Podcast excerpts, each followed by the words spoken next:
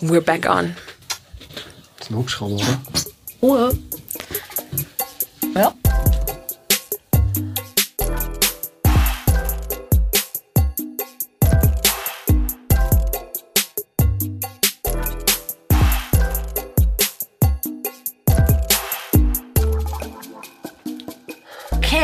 Herzlich willkommen zum Podcast Parallel dazu.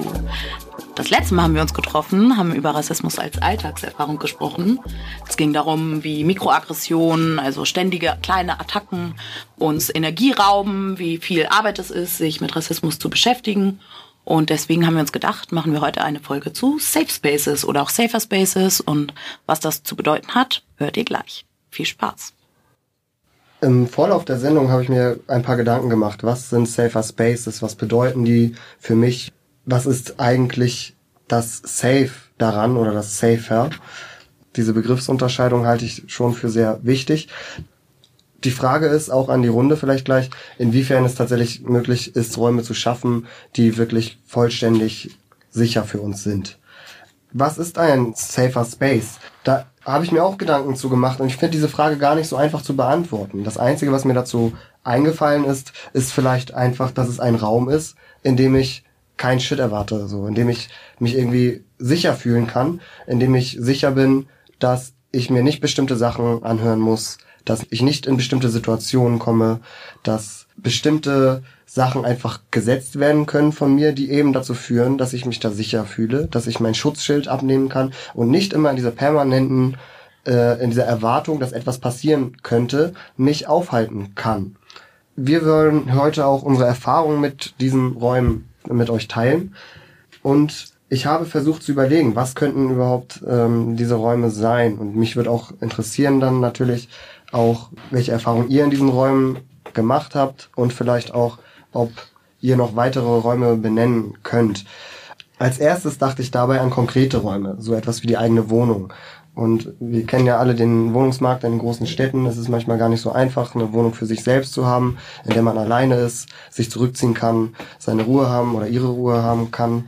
Manchmal muss man sich seinen Wohnraum teilen und wohnt dann in WGs. Und manchmal können wir uns auch nicht aussuchen, mit wem wir zusammen wohnen. Und dies führt dann natürlich dazu, dass wir dann auch manchmal Erfahrungen machen in Wohngemeinschaften, die vielleicht nicht so schön sind. Und wo es besonders schwierig ist, sich mit seinem eigenen Raum einen safer Space zu schaffen. Gleichzeitig gibt es auch so etwas wie Freiräume oder politische Räume, die für sich in Anspruch nehmen, im gewissen Sinne ein safer Space zu sein. Mir hat sich dabei dann gleich die Frage gestellt, für wen eigentlich? So, da werde ich gleich auch ein, etwas aus meiner eigenen Erfahrung berichten. Und es müssen nicht konkrete Räume sein, sondern es können auch Räume sein wie Freundinnenkreise, oder auch Beziehungen. Aber da ist auch eine Frage, wie sind diese Räume möglicherweise strukturiert? Wie schaffen wir es überhaupt, in diesen Räumen uns einen safer Space zu schaffen? Es gibt unter anderem einen aktuellen Anlass, ähm, der zu dieser Folge auf jeden Fall auch passt. Und zwar ist ähm, in Hamburg am Ostersonntag ein kamerunischer Mann äh, zu Tode geprügelt worden in der psychiatrischen Anstalt des UKE, also des Universitätskrankenhauses hier in Hamburg-Eppendorf.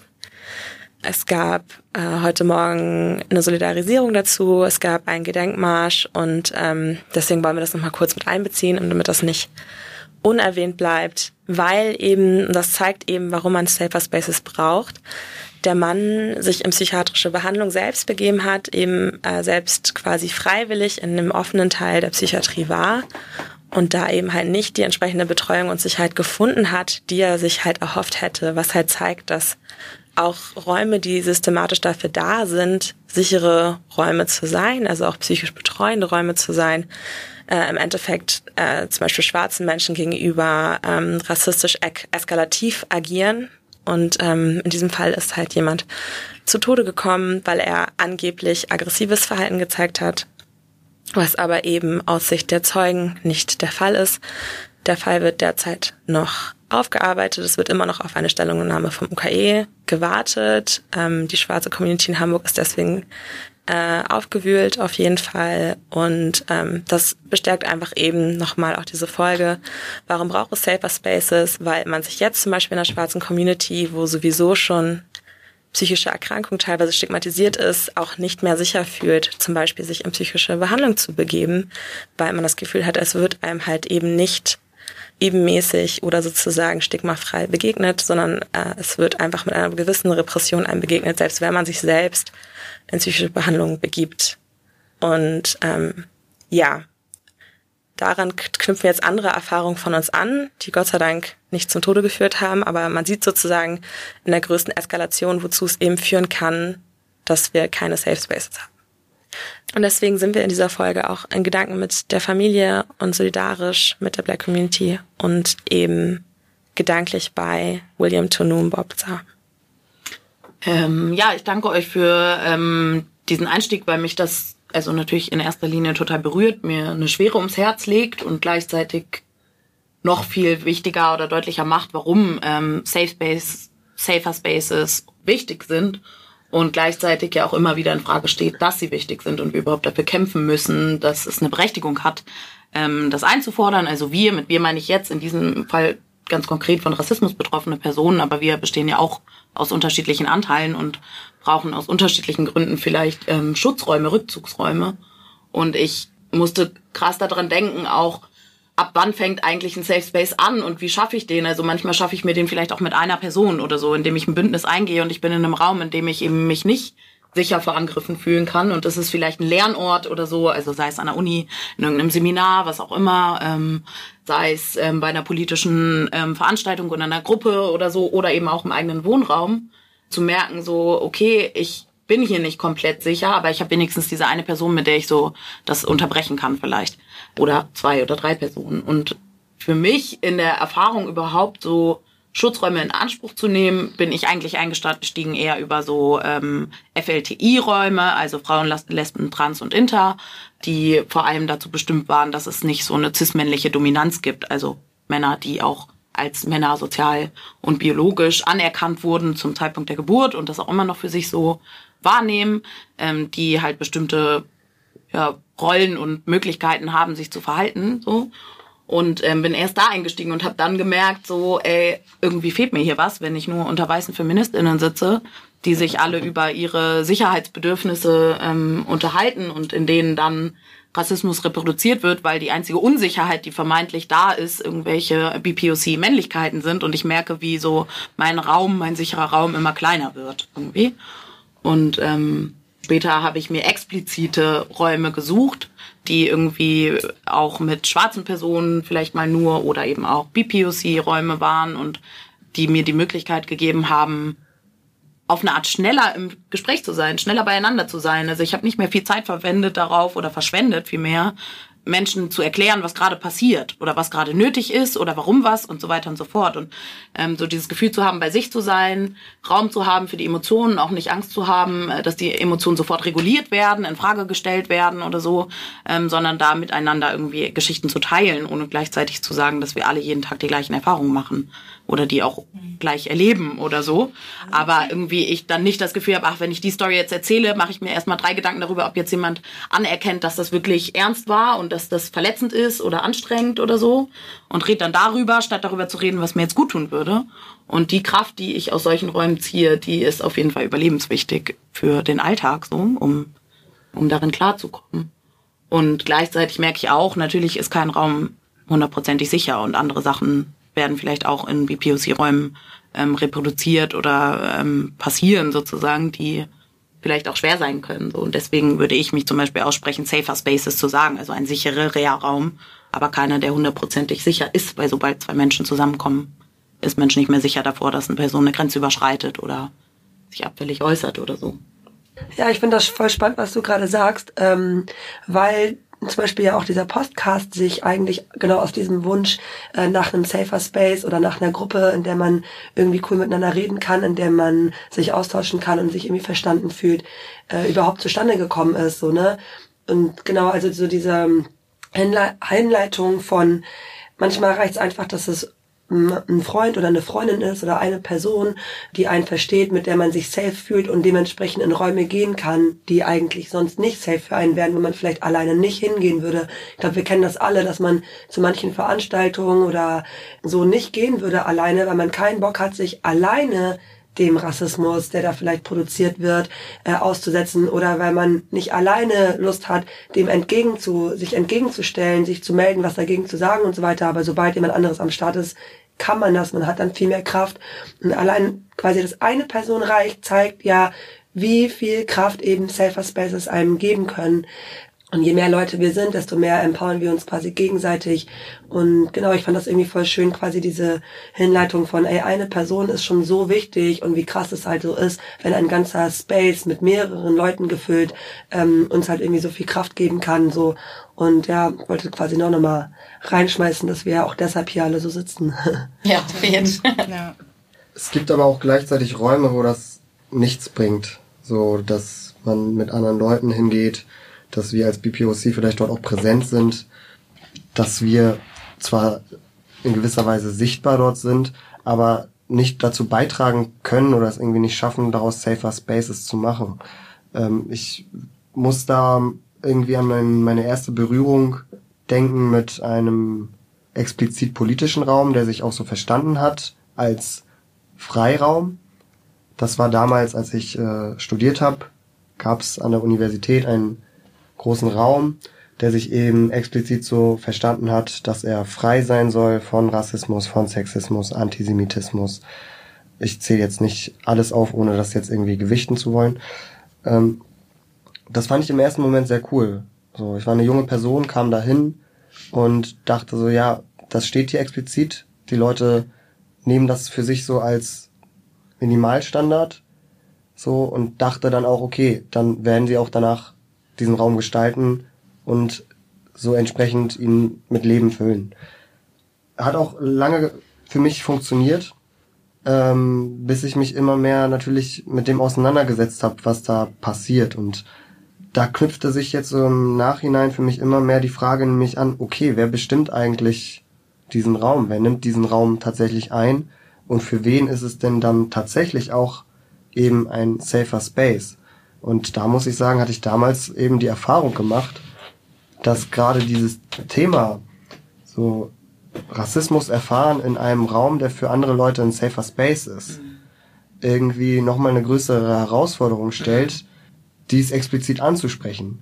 Weil gerade wenn sich dieser Raum selbst als so einen Raum versteht und du hinkommst in einen in, und es ein Raum ist, in dem sowieso zwar BPOC sind, aber nicht die Leute sind, die diesen Raum wirklich gestalten, weil sie auch nicht irgendwie so, weil der Raum auch von vornherein nicht so inklusiv war letztendlich, dass dort teilweise eben diese, diese Erfahrung, dass es dann doch kein safer Space ist, irgendwie mich damals noch härter getroffen hat. Mhm, ja. so, weil im ersten Moment fühlte ich das, habe mich da engagiert, fühlte mich tatsächlich auch sicher da, musste dann aber, als ich immer mehr Erfahrungen gemacht habe dort, so von Sachen, die irgendwie Empfindungen, die abgesprochen worden, abgesprochen worden sind, so meine Definitionsmacht so komplett keine Rolle, also die komplett abgesprochen wurde, oder auch so in alltäglichen Gesprächen plötzlich irgendwie auf äh, mein migrantisiert sein irgendwie so krass Bezug genommen wurde und welche Vorteile ich damit überall in der Gesellschaft hätte, weil äh, wow ja, äh, Hast du ein Zertifikat schon bekommen? ja, ich meine, das ist, wenn ich es einmal natürlich ausweisen kann, so, dann nimmt man mich natürlich auch überall in jedem Job, weil mhm. Diversität ist ja so in. Mhm, genau. Ähm, und das dann anzusprechen, äh, hat den Raum so komplett für mich jetzt zu einem Raum gemacht, den ich seitdem wahrscheinlich irgendwie zweimal betreten habe. Aber wo ich halt auch tatsächlich so nochmal gemerkt habe, dass Räume die jetzt quasi sich äh, als safer Spaces so ein wenig konzipieren, eben oftmals nicht frei von Rassismus sind und ja. für uns keine safer Spaces darstellen. Ja, ich, ich kann da total äh, mitgehen. Also ich kenne diesen Raum auch.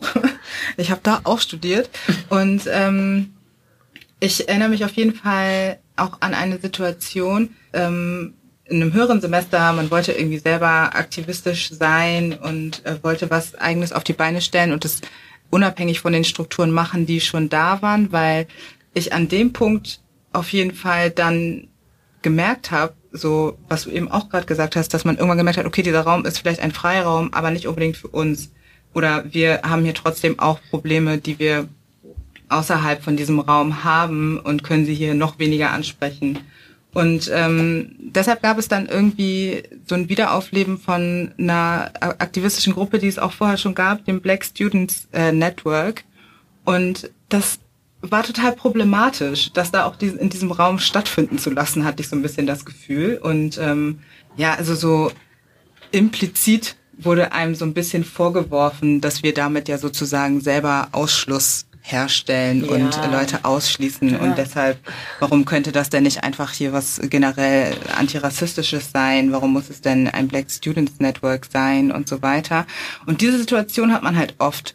Man versucht sich so ein, so ein safer Space zu schaffen und erfährt dann von außen, von den Leuten, von denen man eigentlich sozusagen auf der Suche nach Sicherheit ist, erfährt dann von diesen Personen oder von dem Außen, dass das, was man da macht, nicht in Ordnung ist oder dass es ja eigentlich gar keinen Grund dafür gibt, dass man diesen Raum braucht, weil wofür würdest du dich denn schützen, sozusagen? Und ähm, ja, ich meine, wir haben vorhin, wie gesagt, das, dieses, das krasseste Beispiel bekommen, warum es wichtig ist, dass wir solche Orte haben. Aber auch im Kleinen ist es halt irgendwie in Ordnung, sich diese Räume nehmen zu wollen. Und man sollte sich auf jeden Fall nicht davon abbringen lassen, nur weil man immer wieder von außen erfährt oder zu hören bekommt, dass es, dass es ja eigentlich gar nicht so schlimm ist. Und warum, was wollt ihr denn eigentlich damit? Voll, Alter, ich habe mega den Impuls direkt so bekommen, weil ich so gemerkt habe, boah, Alter, ja, es kostet einfach krass viel Energie so. Und viel, was so in geteilten Räumen, also in gemischten Räumen irgendwie passiert, einfach auch so beiläufig passiert. Ich musste gerade, als du deine Geschichte zuerst erzählt hast, davon, wie du in dem Raum warst und so und erst dachtest, ach cool, ich habe mich auch erst sicher gefühlt und so. Und irgendwie so dieses kleine Moment, wo es so kippt. So mhm. ist der erste Spruch, ist der zweite Spruch, ist das nächste Gespräch, wo Leute sich irgendwie unterhalten und ähm, irgendwie so gar nicht das Gefühl ist, als würde das eine selber auch betreffen vielleicht. Mhm.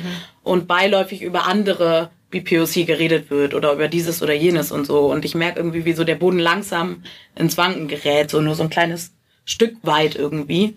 Und dieses, gerade das, dieses Vorgeben von, das ist jetzt hier ein Ort ohne XYZ, ohne Rassismus, ohne das und das und das, ja, das passiert halt nicht davon, dass man das einfach nur sagt, so, sondern das muss getan werden in jeder einzelnen Handlung oder auch in jeder Nichthandlung, die, also so Sachen, die dann einfach mal gelassen werden. Und wenn das nicht passiert, dann heißt das halt Arbeit für uns. Und dann heißt das irgendwie entweder entscheiden, bin ich jetzt die Person, die das schon wieder anspricht und habe aber keine Kontrolle darauf, wie Leute reagieren oder lasse ich sein und äh, habe dann den Ort halt nicht so safe, wie sich alle gerade drüber feiern, so dass er es sei und so. Also allein deswegen schließe ich mich dir auch an, so, okay, es braucht die Räume mhm. und die nehmen ja auch nicht, dass es andere gemeinsame Räume gibt, in denen wir solidarisch kämpfen, wenn die anderen ihre Verantwortung auch übernehmen, ja. ähm, sich selbst im Blick zu nehmen. So. Ja, ich glaube, da sind so zwei Sachen, die hier so reinspielen. Auf der einen Seite, ich glaube, äh, das Ding mit politischen Räumen und vor allem halt so linke Räume, die sagen sich, ideologisch, wir sind frei von allen möglichen Formen von mhm. Diskriminierung, aber das heißt noch lange nicht, und diese Erfahrung kennen wir alle, dass die sich dann, dass die Personen, die sich in denen aufhalten oder auch das Poster an die Wand kleben, ein Raum frei von so und so, äh, sich überhaupt wirklich mit sich selber Gedanken darüber machen, sich versuchen mit ihren eigenen Diskriminierungshandlungen, Rassismen, Sexismen, Transphobien und so weiter auseinanderzusetzen. Und es ist einfach dieses ideologische Ding und das macht ja auch so krass schwierig, dann in den Situationen zu sagen, ey, das war gerade nicht cool, mhm. lass das mal, weil die Personen das halt gar nicht annehmen. Ne? Mhm. Also Menschen, die halt so denken, nee, ich kann es gar nicht sein, ja, weil ich will es ja nicht sein, ähm, aber nicht in, in Wirklichkeit was dafür tun. Und genau das ist so der eine Widerstand halt auch, ne, dass man eben da nicht weiterkommt. Das war, glaube ich, halt einfach auch deine Erfahrung. Man, man merkt, ey, okay, ich komme hier, ich mache hier zwei, drei, vier, fünf, sechs, sieben, acht, neun, zehn rassistische Erfahrungen, aber keine von denen wird auch anerkannt, so, also gehe ich aus diesem Raum irgendwann raus. Und der andere Widerstand ist auch äh, quasi, mh, mm, das hast du eben nochmal angesprochen, dass einem so ein nicht nur, dass einem das aberkannt wird, dass man einen Raum bräuchte, sondern auch, dass mit der wenn ich sage, ey, ich will einen Raum, der frei von Rassismus ist, also chill ich nur mit POC-Leuten oder ich mache ein Black Students Network, da will ich nur mit schwarzen Menschen zusammen über meine Erfahrungen oder was auch immer reden, dass gesagt wird, das wäre Reverse Racism. Ausgrenzen. Ja, also so Es das. gibt kein Reverse Ja. Racism. Nochmal für alle Zuhörer. Gibt's nicht. Ja. So, das finde ich halt voll krass. Ich kann auch kurz was sagen. Ja, sag Ähm, einfach. Ich meine, du hast es ja auch gerade angesprochen. Ich bin halt aus diesem Raum rausgegangen. Es gab zwei Reaktionen letztendlich. Das eine war eine Abwehrhaltung. So das klassische, du bist so empfindlich, das war nicht rassistisch, die meinen das noch nicht an. So, das habe ich, da habe ich das Gefühl, es ist in solchen Räumen noch oftmals schwieriger, weil nicht, nicht nur das Politische reinspielt, sondern oftmals auch eben das die persönliche Beziehung. So, die Person ist doch eigentlich in Ordnung. Es kann doch nicht sein, dass die Person jetzt so etwas äußert. Und das führt halt zu dieser Abwehrhaltung oftmals, habe ich das Gefühl, die es unglaublich schwierig macht, dagegen anzukämpfen. Ja. Und gleichzeitig ist es, ja, wie eben schon gesagt, dass oftmals eben mit diesen Begriffen keine Auseinandersetzung stattfindet. Das führt auf der anderen Seite oftmals dann, wenn tatsächlich was passiert, zu einer Überforderung von der Situation. Und weder diese Abwehrhaltung noch diese Überforderung bringt in dieser Situation irgendwas. Für dich vor allem. Ja, also was mich. bringt dir das in dem Moment? Natürlich, so. Und das führt dann letztendlich eben zum, zum Ausschluss oder führt in dem Fall dann ja zum Ausschluss dann irgendwie der Person, die dann die Sachen an, oder führt dann zum, generell würde ich sogar sagen, wenn, wenn, wenn das so aufeinander trifft, führt es halt zum Ausschluss der Person, die die Sachen anspricht. Und das hatten wir, glaube ich, auch kurz irgendwie in der letzten Folge angesprochen, dass ja immer diese Gefahr besteht, spreche ich es jetzt an, riskiere ich den Ausschluss. Wa- Ich glaube, was auch in solchen Situationen zu so einer Problematik überhaupt führt, ist, ähm, das fällt mir nämlich gerade ein, ist so ein so ein Diskriminierungsbattle, ne? Also dass ähm, gerade ja. Leute in solchen politisch aktiven Räumen auch nicht einsehen wollen, wenn sie zum Beispiel diskriminiert werden, weil sie Frauen sind und sie sind feministisch aktiv, wollen sie nicht einsehen, dass wir sie aber trotzdem kritisieren können, weil sie ja trotz allem irgendwie rassistisch sein können und uns auch als schwarze Frauen zum Beispiel irgendwie diskriminieren können. Und solche Diskussionen hatte ich halt gerade in diesem Uni-Raum richtig, richtig oft und dann halt nicht unbedingt in diesem Freiraum, weil da hat man sich nicht, vielleicht nicht getraut, so ein, in so ein Battle zu gehen, aber dann halt mit diesen Leuten saß man ja auch in Seminaren und hat halt zu bestimmten Thematiken irgendwie diskutiert. Und da kam das einfach irgendwie super krass äh, auf. Und ich glaube, deshalb ist es so extrem in, in diesen politisch aktiven Räumen, weil diese Leute halt erstens denken, wieso, wir sind doch total reflektiert und wir setzen uns damit auseinander und wir wollen ja nicht rassistisch sein und so. Und zweitens halt irgendwie sich ihrer eigenen, ähm, ihrer eigenen Diskriminierungserfahrung auch nochmal auf einem anderen Level bewusst sind und dann so ein, so ein Bashing entsteht irgendwie. So, wer ist jetzt hier schlimmer diskriminiert und wer hat jetzt irgendwie das Recht, den anderen irgendwie auf, auf seine Diskriminierung äh, anzusprechen oder halt nicht. Es gibt keine Hierarchie der Unterdrückung. Audrey Lorde mehr gibt's dazu eigentlich nicht zu sagen. Auf jeden Fall. Ich habe dazu auf jeden Fall auch mehrere Punkte. Einer äh, knüpft auf jeden Fall da direkt an, und zwar, dass man, und das kann man natürlich auch aktivistisch positiv sehen, indem man so einen Raum für sich schafft und sich den halt eben erkämpft, auch gegen, entgegen dieser sozusagen des Nichtwunsches äh, anderer Gruppen einfach auch ein Zeichen dafür setzen kann, dass dieser Raum eben noch benötigt wird. Das heißt, wenn ich jetzt zum Beispiel äh, im Black Students Network bin oder das einfach aufrechterhalte, kann man dadurch zumindest immer noch mal irgendwie auch das Signal setzen von, ja, wir machen das immer noch, weil es auch immer noch notwendig ist, weil ihr immer noch nicht genug Räume geschaffen habt, die nicht rassistisch sind. Also man kann das auch wirklich irgendwie so als positives also nicht als positive, sondern einfach als Signal nach außen auch irgendwie verstehen. Und ähm, desto mehr Widerstand man bekommt, desto mehr muss man sich eigentlich darin bestärkt fühlen, dass dieser Raum nötig ist. so, ich glaube, das ist auf jeden Fall mega wichtig. Und deswegen auch so an alle da draußen, macht euch eure Safe Spaces und setzt damit halt dann irgendwie irgendwo auch ein Signal. Und gerade wenn desto mehr Leute euch fragen, warum ihr das braucht, desto mehr könnt ihr sagen, desto mehr brauchen wir diesen Space, weil ihr uns immer noch fragt, warum wir diesen Space eigentlich brauchen. So, das ist das eine. Und ich glaube auch nochmal, wir haben am Anfang so Safe Space auf jeden Fall schon mal definiert, aber ähm, ich glaube, es ist auch einfach ähm, für viele Leute, die es dann anzweifeln, die haben einfach auch eine ganz andere Definition von, was ist überhaupt ein Safe Space. Also ich habe das Gefühl, oft ist es halt erst für mich ein Recht, in Sicherheit zu sein, wenn ich irgendwie sonst in Lebensgefahr bin oder wenn ich sozusagen, äh, wenn meine körperliche Unversehrtheit nicht gewährleistet ist. Aber sozusagen meine psychische Verfassung oder alles andere, wo dann gesagt wird, man ist zu empfindlich, zum Beispiel, das Beispiel hatten wir jetzt schon, oder sonstiges. Es wird dann halt in Frage gestellt, sozusagen mein eigener Sicherheitsbegriff oder ab wann brauche ich ein Safe Space, weil ich sozusagen mich psychisch nicht sicher fühle, weil ich das Gefühl habe, ich kann nicht mein authentisches Ich sein oder sozusagen nicht in Sicherheit ohne Angst vor Ausschluss. So Nina Simone hat gesagt, äh, Freiheit ist die Abwesenheit von Angst. Ja. So, und solange ich sozusagen Angst davor habe und wenn es auch nur wirklich verbal ist, irgendeine Kasteiung dafür zu erfahren, dass ich jetzt irgendwie der Meinung irgendeines Spaces nicht entspreche, bin ich halt in diesem Space nicht hundertprozentig frei und entsprechend ist es dann schon beschneidend für meine Sicherheit. Auch wenn ich jetzt nicht Angst davor habe, zu sterben oder angegriffen zu werden oder irgendwas anderes. Das fängt ja schon sehr niedrigschwellig an. Aber gerade das wird einfach sehr oft überhaupt nicht anerkannt. So, also ich muss erstmal super krass gefährdet sein, um sozusagen überhaupt ähm, die Zustimmung dafür zu bekommen von den Gruppen, die es einem sonst absprechen, dass ich das jetzt brauche. Und das ist halt auf jeden Fall auch problematisch weil ich konnte richtig gut anknüpfen an diese Frage von, hey, wie viel Energie es zieht, im Alltag unterwegs zu sein, so und nicht angstfrei unterwegs sein zu können und wie viele Orte wir tagtäglich, wie viele Räume wir tagtäglich betreten müssen, ohne da in irgendeiner Form sicher sein zu können und wie krass es eigentlich ist, dass wenn wir uns einzelne Orte auch nur temporär mal eine Stunde mal bla schaffen, um irgendwie klarzukommen, so wie wie doll das dann schon Widerstände hervorrufen kann. Mhm. Und ich konnte viel damit anfangen, dass ähm, das als ein Lernangebot zu nehmen, so als ein Moment von einer Intervention, wo Menschen die Chance haben mitzukriegen, okay, krass, es ist immer noch nötig, diesen Raum zu machen, so wie du es gesagt hast.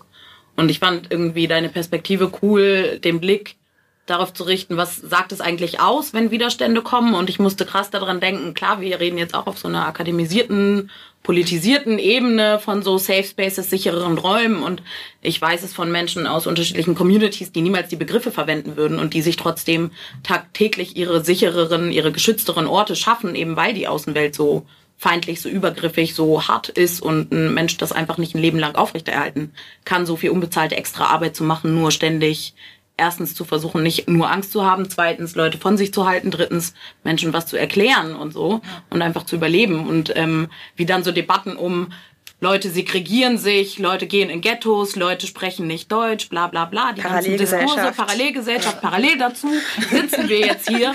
Und äh, diese ganzen Diskurse, die passieren, aber niemand stellt die Frage, warum? Warum? Ja. warum? Was ja. meint ihr? Warum haben Leute Bock?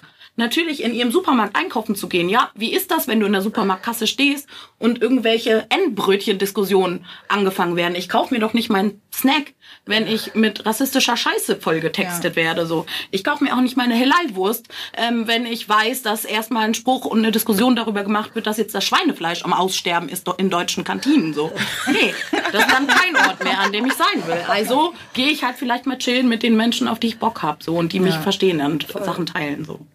Ja, also das ist echt so, ne? Unsere, die Supermärkte, unsere Communities. Was willst du?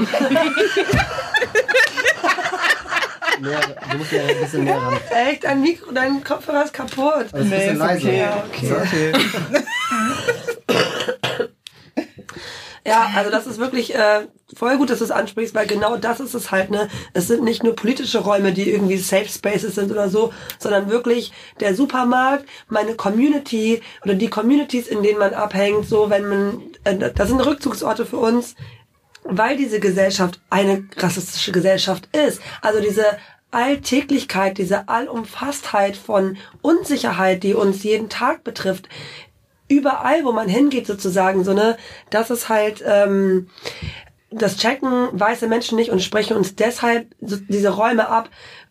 Und das ist so krass, weil es halt eben jeden Tag bei jedem Gang zur Uni, zur Arbeit, auf der Straße, im Bus, egal wo, ist es immer ein unsafe Space, der für alle anderen ein ganz normaler Safe Space ist sozusagen. Und das ist quasi, glaube ich, nochmal so eine Sache, die immer wieder irgendwie weißen Menschen gegenüber deutlich gemacht werden muss. Und das ist ja dieser Kampf, den wir halt immer jeden Tag für jede Kleinigkeit führen müssen, um zu sagen, ey Mann, check mal, dass du für dich alles normal ist und du dich immer cool und normal und safe fühlen kannst.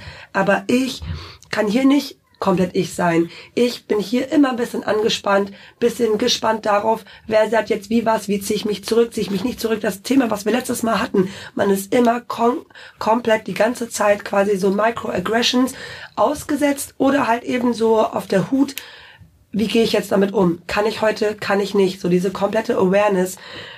Und dass Leute eben nicht raffen, dass es uns einfach darum geht, so das alles endlich mal abwerfen zu können, ne? Ähm, deshalb, ja, es macht mich einfach krass sauer, wenn Leute sagen so, ey, warum wollt ihr so einen Raum? Das ist rassistisch, das ist ausgrenzend. Ich verstehe nicht, wieso Leute immer nur, äh, also ich, ey, ich hatte mal eine Situation, es war echt krass, danach habe ich diese Freundschaft auch so, auch aus anderen Gründen, aber halt auch irgendwie so beendet. Ich einmal eine Freundin hatte, die irgendwann meinte, ey, ich find's voll scheiße, dass du immer nur, oder in der letzten Zeit voll viel mit so nur People of Color abhängst. Das, den Begriff hat sie auch nicht genannt, aber ich will jetzt hier nicht so scheiße. Ja, genau. Hey. ähm, und das finde ich ausschließend und rassistisch. Und ähm, fand so, und so, das sind Reaktionen, ne? Das sind halt Reaktionen, die Leute haben, die raffen das nicht, wieso man das Bedürfnis hat, einfach mit like-minded people abzuhängen, mit Leuten, in denen man halt so bestimmter Scheiße nicht die ganze Zeit ausgesetzt ist, mit Leuten, mit denen man sich über Sachen unterhalten kann, ohne sich erklären zu müssen und so weiter. Und das ist halt irgendwie so unseren kompletten Alltag betrifft, ne? daran auch voll anknüpfend, das ist, geht auf jeden Fall auch wieder in die Richtung von dem, ähm, was ich vorhin schon mal gesagt hatte, mit, desto mehr ihr uns fragt oder desto mehr wir gefragt werden, warum wir den Space brauchen, desto mehr brauchen wir den Space. Und das hängt viel mit so Privilegierung auch zusammen, also dass sozusagen Leute nicht anerkennen wollen, dass sie etwas nicht Teil sein können, weil sie sozusagen in ihrem restlichen Leben eben die ganze Zeit sich in einem permanenten Safe Space bewegen ja. und das Gefühl haben, dass sie dich ja aus diesem Space auch nicht ausschließen, weil sie gar nicht mitbekommen, dass du dich davon ausgeschlossen fühlst und dann so direkt das Gefühl haben, sie werden aber von etwas ausgeschlossen, unberechtigterweise, weil sie deine, deine Unfreiheit ja gar nicht anerkennen. So. Und das ist auf jeden Fall super problematisch daran. Also so Privilegierung ist da auf jeden Fall so eine richtige Hürde, die Leute nicht bereit sind zu nehmen, also ihre Privilegierung anzuerkennen.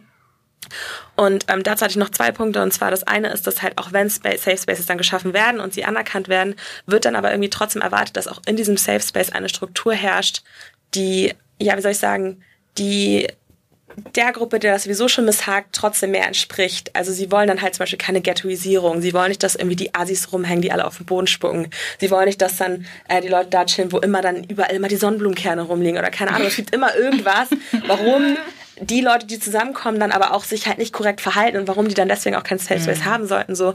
Also es dürfen halt auch, also auch in diesen Safe Spaces in der Uni und so, man hat halt immer gesehen, es hängen da immer bestimmte Leute ein, die sich besonders intellektuell, besonders toll fühlen oder keine Ahnung, oder besonders verzeckt sind oder weiß ich nicht. Aber wenn halt dann weiß ich nicht, zwei Schwarze reinkommen, die eher halt ihren Style fahren von ich mag halt meine Jordans extra weiß, wurden die halt gejudged. So, ja. die wurden halt gejudged, weil sie einfach nicht in diese Struktur gepasst haben, weil sie irgendwie auf irgendeiner Form nicht dem Bild entsprochen haben, dass sich Leute dann wünschen, wenn sie einen Safe Space einnehmen. Ja, voll. So, das heißt, also selbst wenn der Safe Space geschaffen wird, wird man irgendwie noch policed, wie man diesen Space einzunehmen hat, wenn man ja. ihn dann jetzt schon kriegen konnte. So, das ist auf jeden Fall etwas, was auf jeden Fall auch super problematisch ist. So, und eine weitere Sache, oh mein Gott. Schatz, Schatz, Schatz. Yeah, ähm, ist, und da gehen wir wieder auf dieses Füreinander-Dasein, dass ich voll auf das Gefühl habe, und das kam ich jetzt kam ich gerade drauf, weil wir gesagt haben, dass man im Bus ist oder so, fühlt man sich einfach angespannt und ist in so einem unsafe Space, dass ich merke,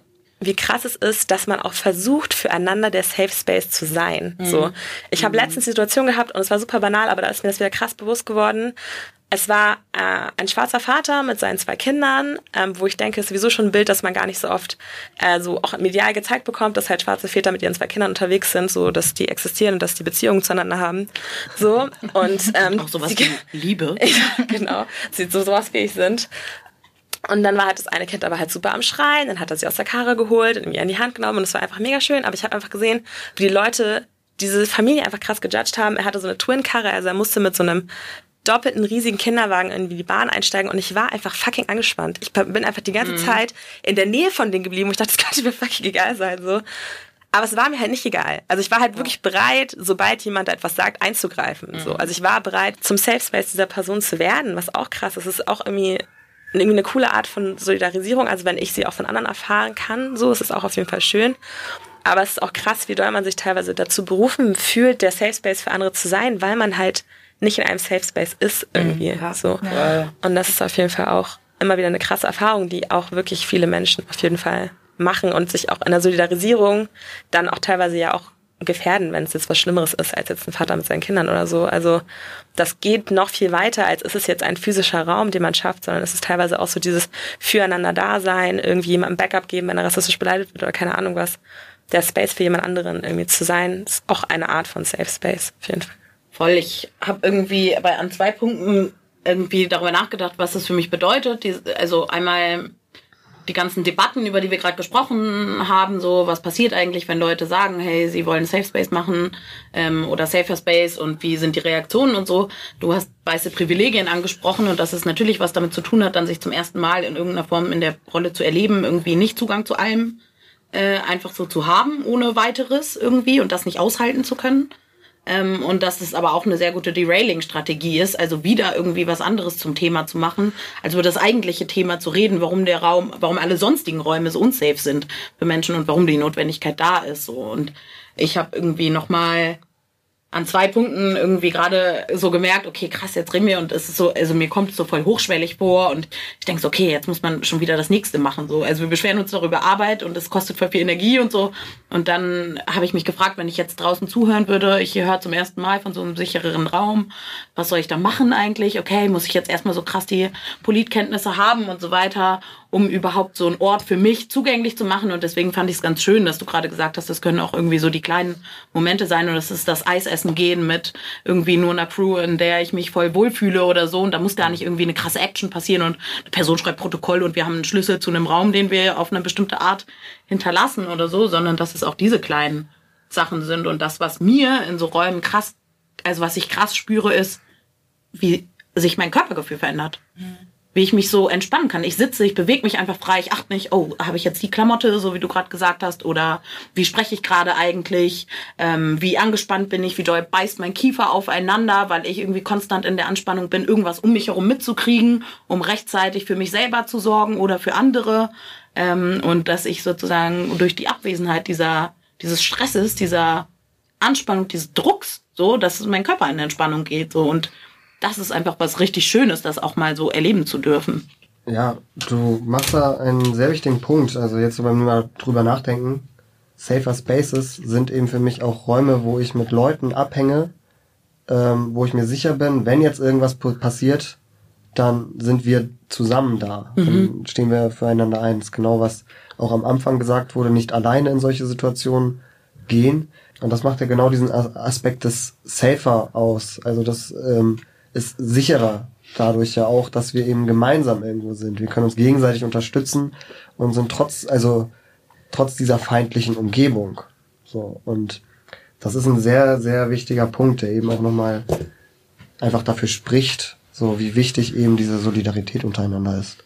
Ja, für mich sind das auch ganz kleine Sachen ganz oft. Also es geht gar nicht immer um das super dramatische und das Allerschlimmste und wir müssen uns vielleicht irgendwie gemeinsam kloppen. Deswegen ist gut, wenn wir in der Gruppe unterwegs sind, sondern wirklich einfach, um in einem Raum zu sein, mit Menschen zu sein, wo ich nicht bestimmte Fragen oder irgendwelche anderen Sachen, die mir unangenehm sind, wie letztes Mal haben wir auch darüber gesprochen, über diese ständige Frage von dem, wo kommst du denn her und wo kommst du denn aber wirklich her, so.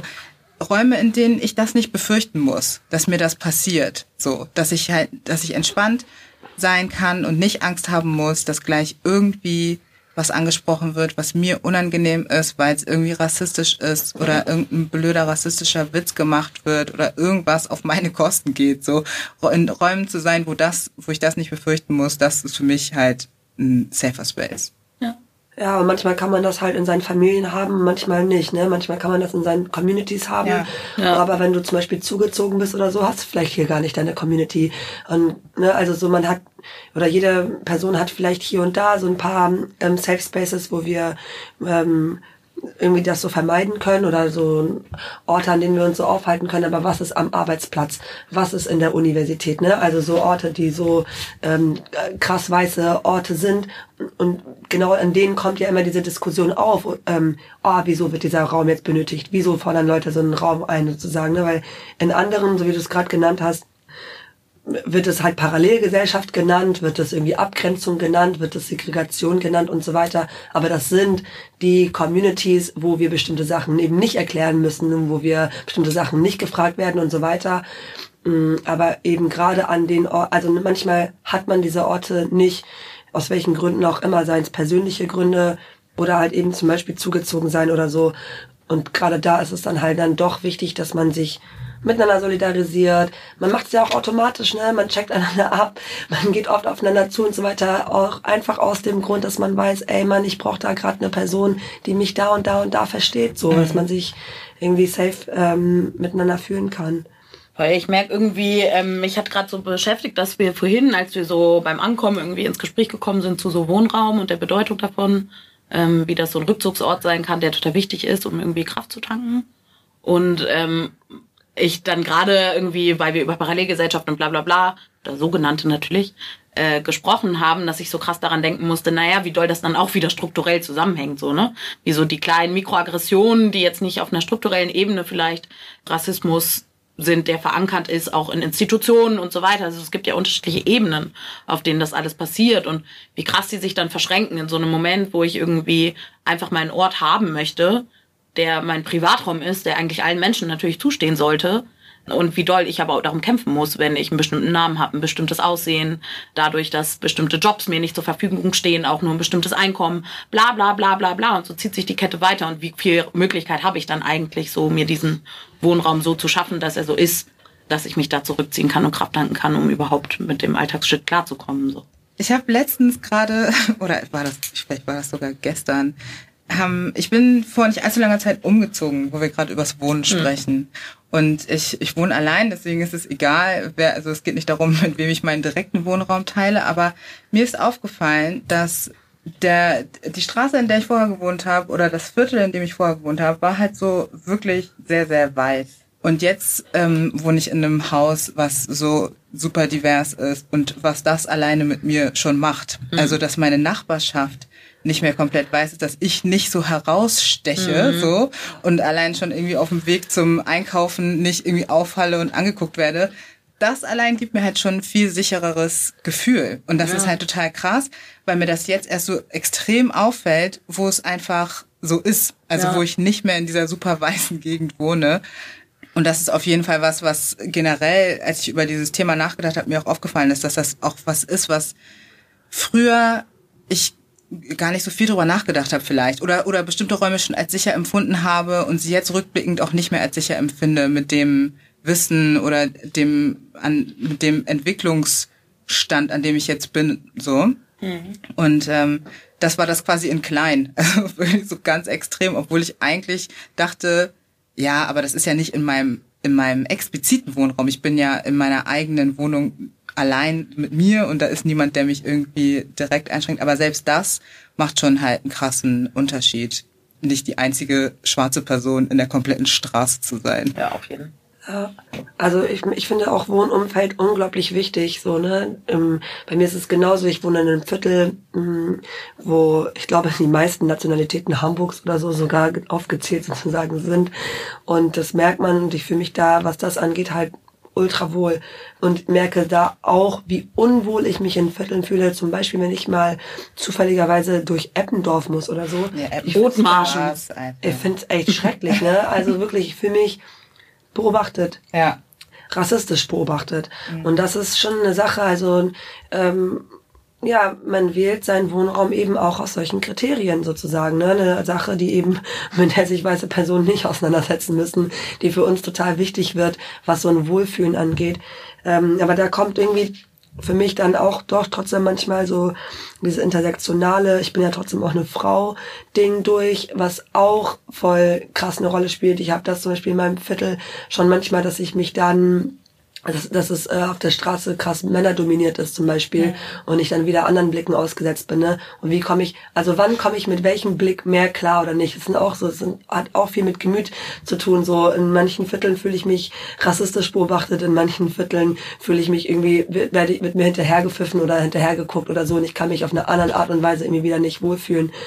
Und äh, vorhin wurde auch so eine Sache angesprochen mit, ähm, dass mein Körper sich entspannen kann, mhm. ne, in Safe Spaces. Also so dieser, ich finde es interessant, den, den Körper selbst auch nochmal als so ein Safe Space mhm. zu sehen. Eigentlich ist mein Körper, also nochmal eine andere Dimension. Ich habe einen Körper, das ist mein Körper, in dem sollte ich mich eigentlich voll wohlfühlen, so mhm. ich bin mein ganzes Leben lang. Und dann sind wir gesellschaftlich so viel Sachen ausgesetzt und vor allem als Frauen so, dass uns unser, unser Körper abgesprochen runtergebrochen wird, krass sexualisiert wird oder der soll so und so aussehen oder halt exotisiert wird oder halt rassifiziert und wie sehr wir auch mit diesem mein Körper ist eigentlich so mein mein eigener persönlichster Space sozusagen auch immer wieder Anfeindungen ausgesetzt sind und auch diesen Raum, also um diesen Körper kämpfen müssen sozusagen so ne? Und das spielt halt auch bei so Sachen mit rein so ey ich fühle mich ja aufgrund von der Körperlichkeit, also einer rassifizierten Körperlichkeit auf der Straße quasi unwohl, so, ne? Also so dieses so, keine Ahnung, manche Leute können ja auch passen aufgrund von, also nicht Mhm. komplett passen, aber so, man kann sich entspannen aufgrund von Kleidungsstilen, aufgrund von irgendwie so ähm, solchen Sachen. Und das finde ich halt auch krass. Also dieser ganze heftige, natürlich, weil rassifiziert, natürlich, weil das ist dann das Äußerliche, der Phänotyp und so weiter, aber so irgendwie so ein körperlicher Aspekt, den der ganze, dieses ganze Safe Space Ding halt irgendwie auch nochmal hat. Ja, ich wollte auch nochmal auf dieses, ähm, die Wichtigkeit des Wohnumfelds eingehen. Und ja, da stimme ich dir voll zu. So, weil natürlich ähm, merke ich das immer wieder. Ich bin sehr viel in der Stadt unterwegs. So, ich bin oft in verschiedenen Vierteln unterwegs und in manchen Vierteln fühle ich mich echt so einfach so wie auf dem Präsentierteller. So, ne? Weil ja. ich bin die einzige Person, die da rumläuft, die aussieht wie ich. So. Und das merke ich an den Blicken, so an dem, wie die Leute reagieren, so wenn sie an mir vorbeigehen, etc. So. Und gleichzeitig würde ich auch sagen, so, ja, in so einem Viertel zu wohnen, wo, wo das eben nicht so ist, ist toll und ist auch eine Art des safer Space, aber halt auch wieder dieses safer Space, weil ich habe ja auch in so einem Viertel mal gewohnt und gerade als irgendwie doppelte Minderheit, die einerseits hier zu einer Minderheit gehört, aber andererseits auch im, ich nenne es jetzt mal Herkunftskontext einer Minderheit angehört, ist es immer so ein bisschen schwierig, dann sich auch in den Räumen zu bewegen. so, weil ich weiß, wusste dann zum Beispiel dort nie, wie sind die Leute politisch drauf. So, kann ich mich jetzt irgendwie so, ja, ja, kann ich jetzt irgendwie so frei reden, so was, wer und was ich eigentlich bin. So, ohne halt, dass dort dann plötzlich dieser safer Space wieder ein bisschen unsafe wird, weil natürlich Konfliktlinien ähm, auch dort ausgetragen werden. So, was für mich halt dann irgendwie immer tatsächlich zu diesem Abwägen des Wohnumfelds irgendwie dazugehört. Voll. Wir hatten ja auch schon das Ding, so, ey, man wohnt halt manchmal in WGs. Ich wohne halt in der Wohngemeinschaft und zurzeit auch mit zwei weißen Männern zusammen. Ähm, und habe da aber glücklicherweise, also ich habe echt Glück gehabt, zehn Jahre WG und eigentlich mit meinen Mitbewohnern quasi keine rassistischen Erfahrungen gemacht oder Situationen. Das heißt, auch nicht jetzt explizit rassistisch, sondern auch so kleine Sachen. Also hatte ich einfach nicht. Das ist voll cool. Aber manchmal ähm, äh, sind ja auch andere Leute zu Besuch. Und da gab es halt mal so eine kleine Situation, die mir dann vor Augen geführt hat, erstens, also wie wichtig es eben halt ist, dass man zu Hause diesen Rückzugsort hat, also dass mein Zuhause einfach frei ist von Situationen, in denen ich ähm, mich erklären muss, in denen ich Anfeindungen ausgesetzt bin, in denen ich irgendwie äh, um irgendwas kämpfen muss oder irgendwas erklären muss oder so. Und zwar, ich weiß noch, ich saß so am Schreibtisch, habe ähm, tatsächlich auch an so einem Artikel, an so einem antirassistischen Artikel geschrieben, war also so auch irgendwie so latent in dem Thema drin und latent genervt eigentlich. Und es war so voll spät, bin dann in die Küche gegangen. Mein Mitbewohner saß da mit, mit einer Freundin von sich und ähm, ich habe die alle noch nicht mal ange... Ich bin eigentlich echt so straight zum Kühlschrank, habe den aufgemacht und plötzlich fragt die mich, also ich kannte die auch, ob ich eigentlich... Sie fragt mich, sprichst du eigentlich mit deinen Eltern über deine Beziehung? Einfach so krass aus dem Nichts. Ich habe die nicht mehr angeguckt. Ich hatte kein Gespräch mit ihr davon. Ich komme einfach aus meinem Zimmer raus, so die sitzen da und dann fragt die mich das einfach. Und hat, ich bin echt so von, aus allen Wolken gefallen. Ich fand es voll heftig. Also ich war, war erstmal so voll perplex, auch so, äh, was? Und das hat sie, glaube ich, auch dann gecheckt, dass ich so voll perplex bin. Und hab sie dann halt so, hab, glaube ich, auch einfach direkt gesagt, ey, ich finde die Frage so richtig krass daneben, was geht eigentlich, ne? Und genau, sie kam dann direkt in so eine, ja, ähm, hat sie auch gar nicht gecheckt, dass es problematisch ist, sondern so, hey, ja, nee, ich frag dich, weil ähm, ich hab, ich bin halt so mit zwei Freundinnen groß geworden, deren Eltern sind auch Muslime, also sie hat es auch einfach mal direkt vorausgesetzt, ich hatte davor noch nie ein Gespräch darüber, ob ich oder meine Eltern religiös sind oder was für eine Religion oder whatever so. Und bei denen war das halt erzählt sie so, bei denen war das so voll problematisch und das ist ja öfter bei euch so.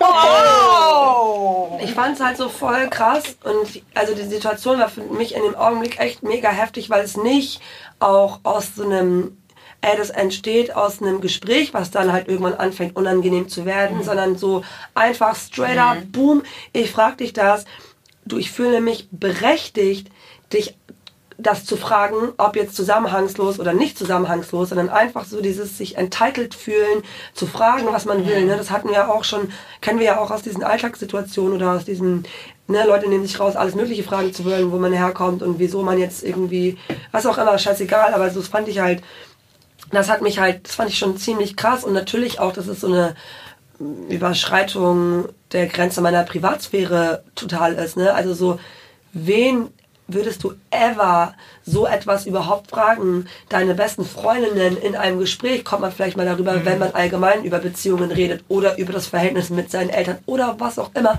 Aber ich fand es so eine richtig krasse Frage und dann halt so diese ähm, Generalisierung, Homogenisierung von muslimischen Menschen, also von mir, meinem Aussehen erstmal zu gehen auf du bist und deine Eltern sind Muslime und dann Muslime sind alle krass konservativ und die Leute können nie über ihre Beziehungen reden sozusagen. Ja. Also so diese ganzen Implikationen und ich weiß noch, ich meinte dann so, ey, ich finde deine Frage voll scheiße und ich finde es voll die heftige Grenzüberschreitung und ich finde es rassistisch und ich habe auch keinen Bock darüber zu reden und bin halt gegangen. Also ich, und ich weiß auch, wie ich dann echt in meinem Zimmer saß und voll kurz voll abgefuckt war und dachte so, was geht? Ich sitze hier gerade und schreibe so einen antirassistischen Text und dann bin ich hier so zu Hause und werd so irgendwie so, an, so voll gelabert, so von der Seite, wirklich so. und egal, ne, hab bin dann halt, und dann so paar Wochen später ist die dann so plötzlich genau, eigentlich voll ähnliche Situation. Ich komme in die Küche, die ist wieder da. Mit einer Freundin von sich und halt meinem Mitbewohner und die sind voll betrunken schon, ne? Und dann meinte sie echt in ihrem betrunkenen Status, das halt ansprechen zu müssen. Und ich dachte mir so, ey, eigentlich gar keinen Bock jetzt, wie du betrunken bist, darüber mit dir zu reden, weil so, okay, Leute können dann immer locker lassen und gerade dann reden und sich vielleicht entschuldigen oder so. Aber eigentlich ist halt nicht cool. Und äh, leider ist es auch voll krass nach hinten losgegangen. Natürlich, weil sie es fängt an, ja, ich, hier, ich will es ansprechen. Und hat halt gesagt, und zwar sehr lange, wie gut sie es fand, dass das passiert ist, weil sie dadurch einen Reflexionsprozess hatte. Ne? Also mein Mitbewohner hat anscheinend danach mit ihr darüber gesprochen und meinte so, ey, das geht überhaupt nicht klar, so, ne, du, es war voll die krasse Grenzüberschreitung und es war voll rassistisch und so, das ist ihr Wohnraum, komm mal irgendwie, irgendwie klar und du musst es halt mit ihr klären und dementsprechend dachte sie dann, ey, ich bin jetzt betrunken, ich mach das jetzt.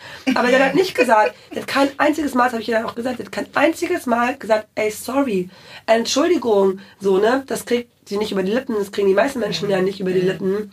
Aber sie hat dann halt im Umkehrschluss sogar noch gesagt, dass sie halt für sich froh ist, dass es passiert ist, weil sie dadurch halt so quasi checken konnte, dass sie, dass es grenzüberschreitend war und sie daraus halt gelernt hat, dass man sowas jetzt halt nicht fragt und fing dann aber wieder an, das zu erklären und wieso das für sie normal ist, bla bla bla bla.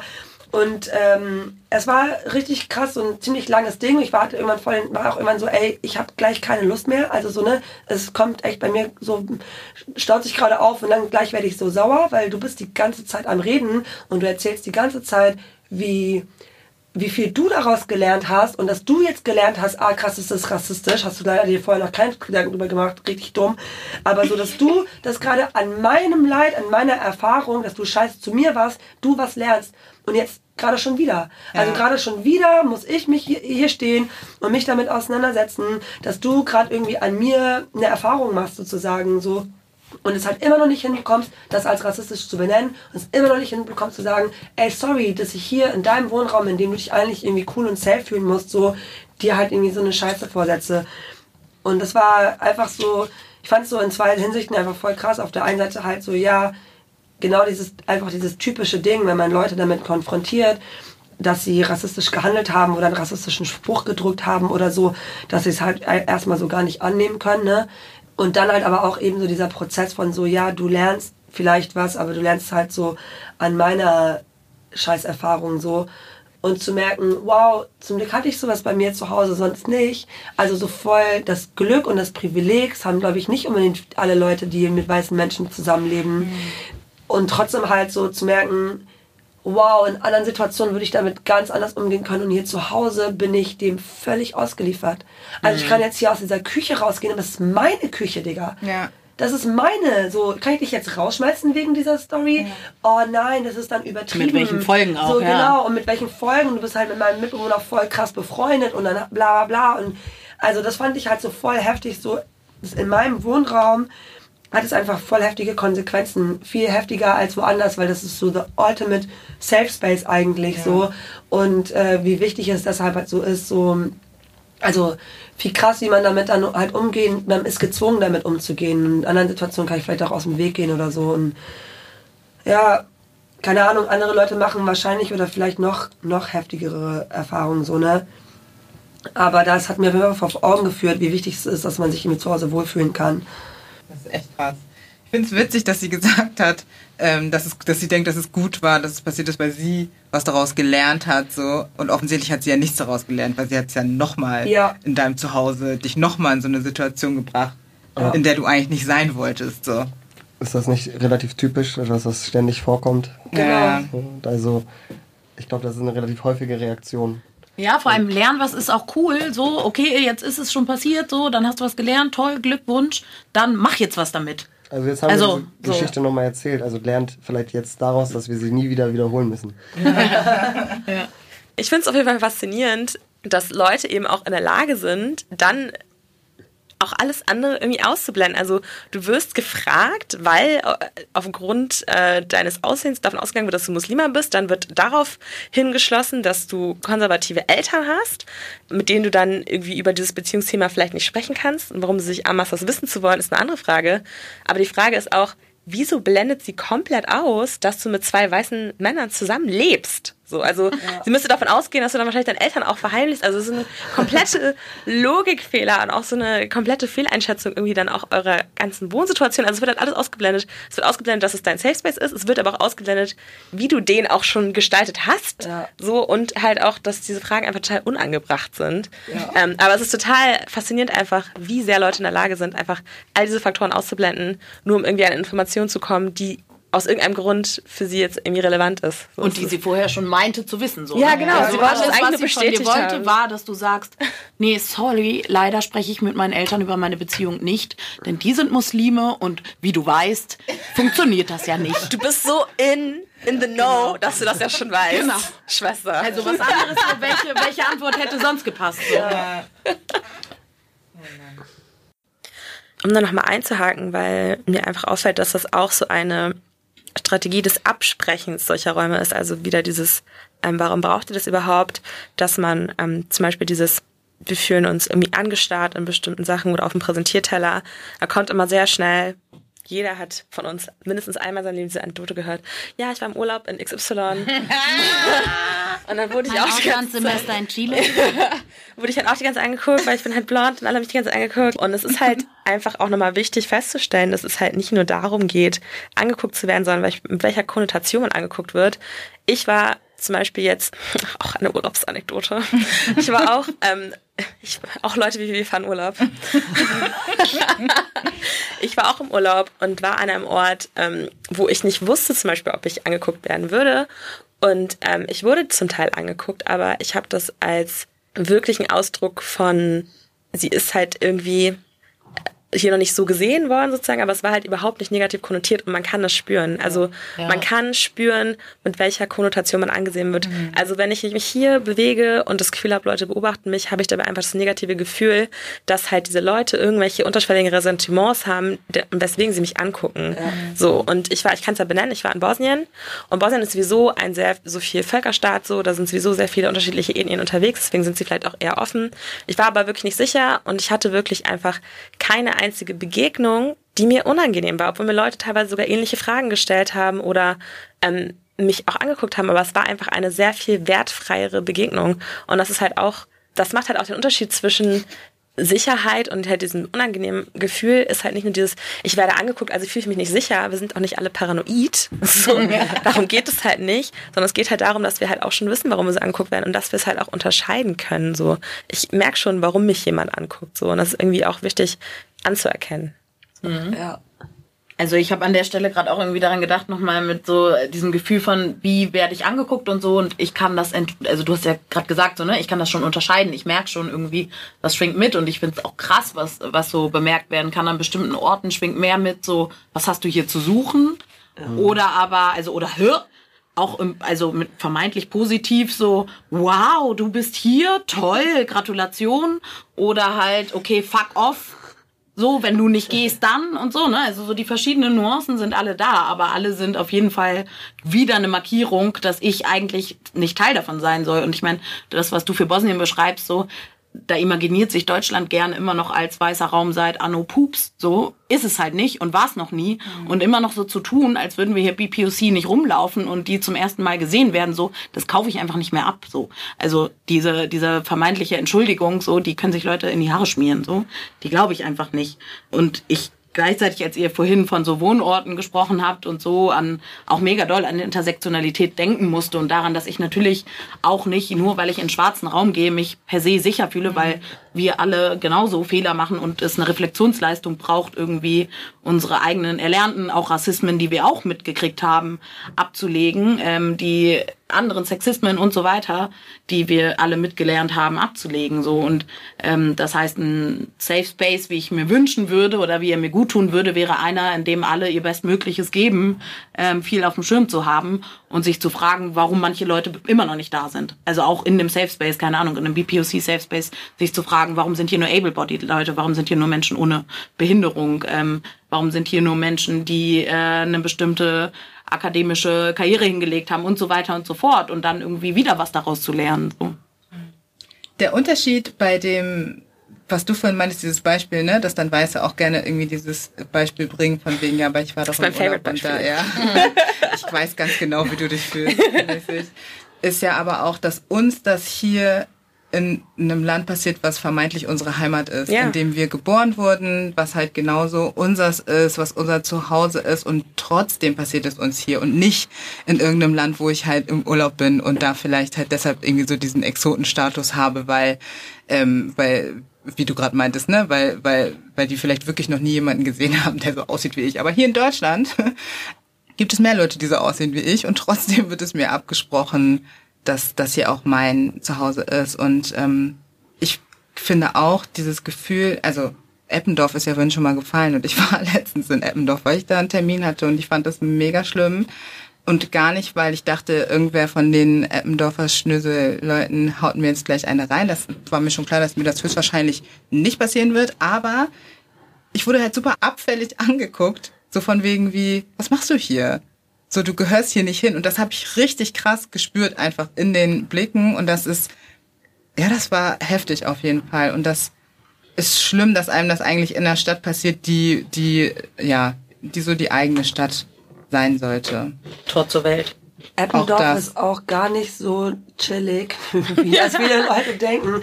Nee, ohne Scheiß, ne? Also so abgesehen von so richtig feindlichem Angucken und was, finde ich da echt heftig. Weil ich glaube, das sind, also Eppendorfler sind ja schon eher so Leute, die auch von sich selber behaupten, oh, ich bin so weltoffen und das sind vielleicht, äh, äh, und jetzt ist es jetzt nicht irgendwie so das letzte ähm, Kaff in Hamburg, sondern halt irgendwie so zentral und bla ey, ich war da richtige, ich wurde da des Öfteren richtig krass fertig gemacht, verbal, ne? Also so auch, dass ich mich gar nicht wundern würde, wenn Leute einen angreifen, tatsächlich, okay. auch in Eppendorf. Ja. Eppendorf, ich wurde da, also es waren echt drei Situationen, wo ich einmal war ich auf dem Fahrrad und einmal so normal unterwegs wo Leute echt einfach angefangen haben, mehr oder weniger aus dem Nichts heraus mich krass rassistisch zu beleidigen.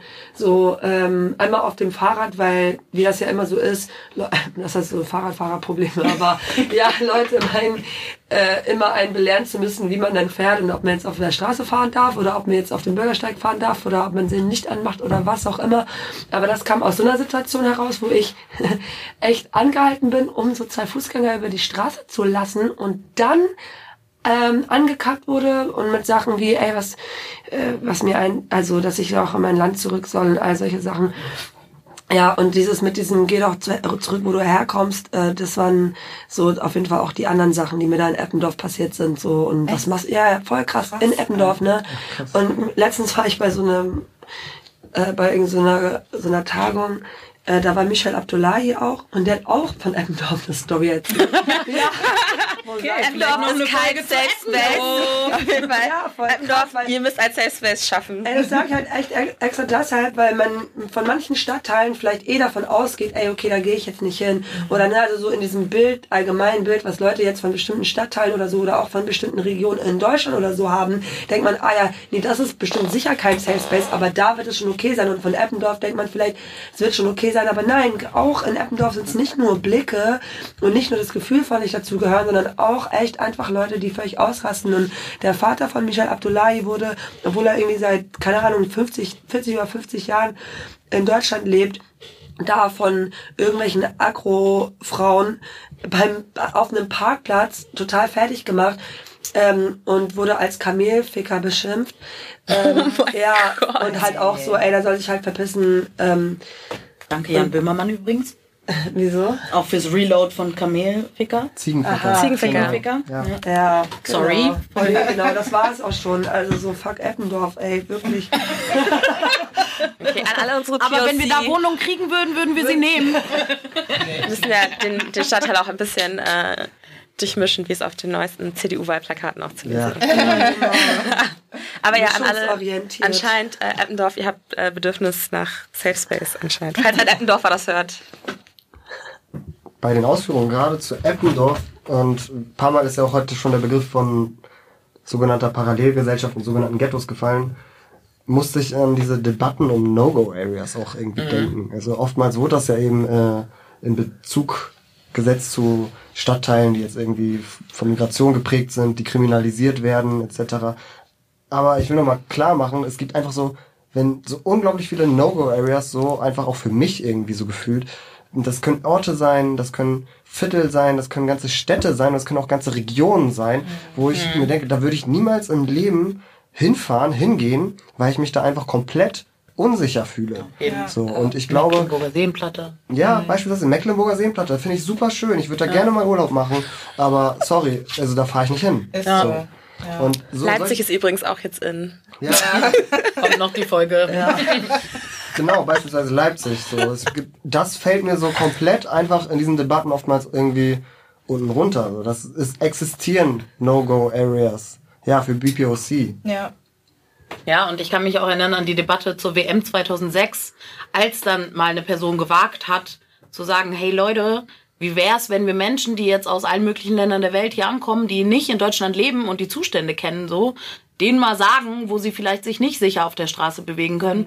Und danach gab es den riesen Aufschrei nicht, weil, oh Gott, es gibt das in Deutschland, sondern, oh fuck, jemand hat das gesagt und jetzt gibt es das einen Image-Schaden für Deutschland und das kann ja gar nicht wahr sein und das stimmt nicht und sowieso und sowieso. Und die Debatte ging nicht mehr darum, was daran tatsächlich irgendwie wahr ist und wie krass es ist für die Menschen, die sozusagen bestimmte Orte nicht mehr aufsuchen können. So. Ich habe jetzt so ein bisschen die Zeit im Blick und denke an euch, liebe ZuhörerInnen, und ähm, die Kapazitäten, die das immer so frisst, wenn äh, Mensch sich mit solchen Sachen auseinandersetzt und würde voll gerne mit euch jetzt nochmal so einen kleinen Abschluss-Turn hinbekommen, indem wir nochmal gucken, was haben wir vielleicht noch nicht gesagt, ähm, was wäre noch super wichtig mitzugeben und vor allem auch vielleicht, welche Forderungen und Wünsche haben wir ähm, in Bezug auf das Thema Safer Spaces, ähm, was wollen wir da noch unbedingt hier lassen in dieser Sendung. Ich habe gerade daran gedacht, für mich, mir geht es um Zeit und um die ganze Zeit, die wir in der Auseinandersetzung mit und um Rassismus verschwenden und aufwenden müssen. Und Safer Spaces sind für mich Orte, wo ich Zeit einspare und wo ich mir Zeit nehme, für mich selber irgendwie mich selber sein lassen zu können und aus meinen Vollen zu schöpfen, um irgendwie was zu kreieren, nett zu sein zu Menschen, nett zu sein zu mir, irgendwas Tolles zu schaffen, zu, wie auch immer, eine Idee entwickeln zu können und nicht mich einfach nur in Reaktion auf irgendwas ähm, zu bewegen. Und das wäre ein, ein Wunsch, ähm, den ich so hab, mehr, mehr davon zu haben und denke daran, was gibt es an Forderungen, die ich gerne nach außen mitgeben würde. Ich wünsche mir auf jeden Fall von euch, die ihr zuhört, dass ihr mindestens ein Safe Space für euch selber schafft oder mal so überlegt, wo habe ich solche Orte und gibt es vielleicht eine Person, mit der ich das mal bespreche und dann haben wir das schon ein Stück weit mehr oder auch nicht und ähm, vielleicht auch überlegt, in welchen Situationen und du hast es vorhin ja voll cool gesagt, das kann auch mal die Bahnsituation sein oder so, in welchen Momenten bin ich vielleicht für eine andere Person ein safer Space. Also ich fühle mich jetzt so ein bisschen an auch die letzte Folge erinnert. Ich habe fast genau dasselbe zu sagen. erkennt an, dass solche Räume einfach notwendig sind. Hm. So, dass äh, einfach weder ähm, draußen, in, jetzt großer Begriff in der Gesellschaft, noch irgendwie auch in linken Räumen oder in Räumen, die sich tatsächlich so irgendwie nennen, dass sie so safe sind, dass wir uns dort aufhalten können. So, nimmt das irgendwie an und an alle anderen, die irgendwie für sich noch diesen safer Space suchen. Diese Räume sind wichtig, allein um uns selbst gesund zu halten. So irgendwie gesund im Sinne, dass es uns gut geht, dass wir irgendwie auch Möglichkeiten haben, eben uns zurückzuziehen. So und deswegen finde ich, ist das eben ein super wichtiger Kampf, diesen zu führen. Er ist anstrengend. Ich will nur noch mal betonen, wie wichtig das einfach ist, als so Rückzugsort und wie essentiell, essentiell das ist. Es gibt einem einfach Kraft, so einen Raum zu haben.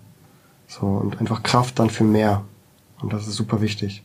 Ich würde einfach an die Leute, die schon Safer Spaces auch für sich identifiziert haben und die halt damit auch zu tun haben, dass es in Frage gestellt wird. Ich glaube, so andere Safer Spaces, andere Menschen sind irgendwie bei euch. Wir wissen, dass ihr das braucht. Ähm, ihr solltet es weitermachen. Ihr solltet es auf jeden Fall auch irgendwie als Signal an die Außenwelt verstehen, wenn ihr es denn möchtet, dass ihr diesen Space habt.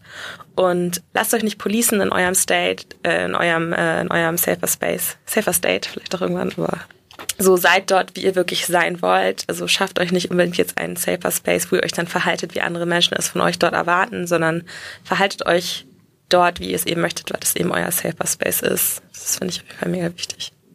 Ich habe, glaube ich, sowas ähnliches schon in unserer ersten Folge gesagt, aber ich sag's nochmal, weil es wichtig ist. Besonders an weiße Zuhörer und Zuhörerinnen, die äh, POC-Freunde und Freundinnen haben, würde ich die Forderung stellen und den Wunsch, belächelt es nicht, wenn ihr mitbekommt, dass eure POC-Freundinnen auf der Suche nach solchen Räumen sind oder mit euch über solche Räume ins Gespräch gehen. Denn besonders von denen, die wir eigentlich als, ähm, als Allies betrachten, ist es irgendwie umso schlimmer, wenn die uns diese Räume, die wir benötigen, absprechen. Und nehmt es auch nicht als Angriff, sondern nehmt es als Hinweis, wo es noch was zu tun gibt für euch. Ja. Ja, was ja vorhin auch quasi an weiße Menschen gerichtet war, dieses zu verstehen, selbst ein Freiraum, der für euch vielleicht ein Freiraum ist, ist nicht unbedingt für uns auch ein Freiraum oder der Mhm, für voll. euch ein safer Space ist, ist nicht gleich für uns ein safer Space und das können wir halt auf die ganze Gesellschaft ausspannen. Die Gesellschaft ist für euch vielleicht zu großen Teilen oder was ähm, rassistische Sachen angeht. Natürlich, ihr seid White People, äh, ein safer Space und das ist es halt für uns nicht so. Und dementsprechend die Forderungen, die jetzt gerade genannt wurden, ja, erkennt es an, lasst uns, uns unsere Räume schaffen, kritisiert sie nicht. Und für alle Leute, die dabei am struggeln sind, solche Räume sich zu schaffen oder zu finden, so, das braucht manchmal seine Zeit, aber man kriegt das schon hin. Ich glaube, am wichtigsten finde ich wirklich diese kleine alltäglichen, in alltäglichen Situationen, diese Solidarisierungen. Also ich mache das immer und das, das zu machen, das jemandem auch so zu zeigen, ey, ich bin für dich da in der Situation, das gibt sogar mir Kraft, die das halt gibt. Und es gibt auf jeden Fall viele Situationen, in denen wünsche ich mir das auch. Und ich glaube, mit sowas rauszugehen, so und durch die Gegend zu laufen, dass man irgendwie sich eben nicht alleine ist, sondern halt auch aufeinander aufpassen kann und füreinander da sein kann. Und das fand ich voll schön, füreinander auch der Safe Space sozusagen sein kann. Das ähm, fände ich auf jeden Fall cool. Dann danke ich euch allen fürs Zuhören und wir freuen uns schon richtig doll, ähm, wieder einmal zusammenzukommen in unserem selbstgeschaffenen Safer Space mit einem neuen Thema für euch. Bye!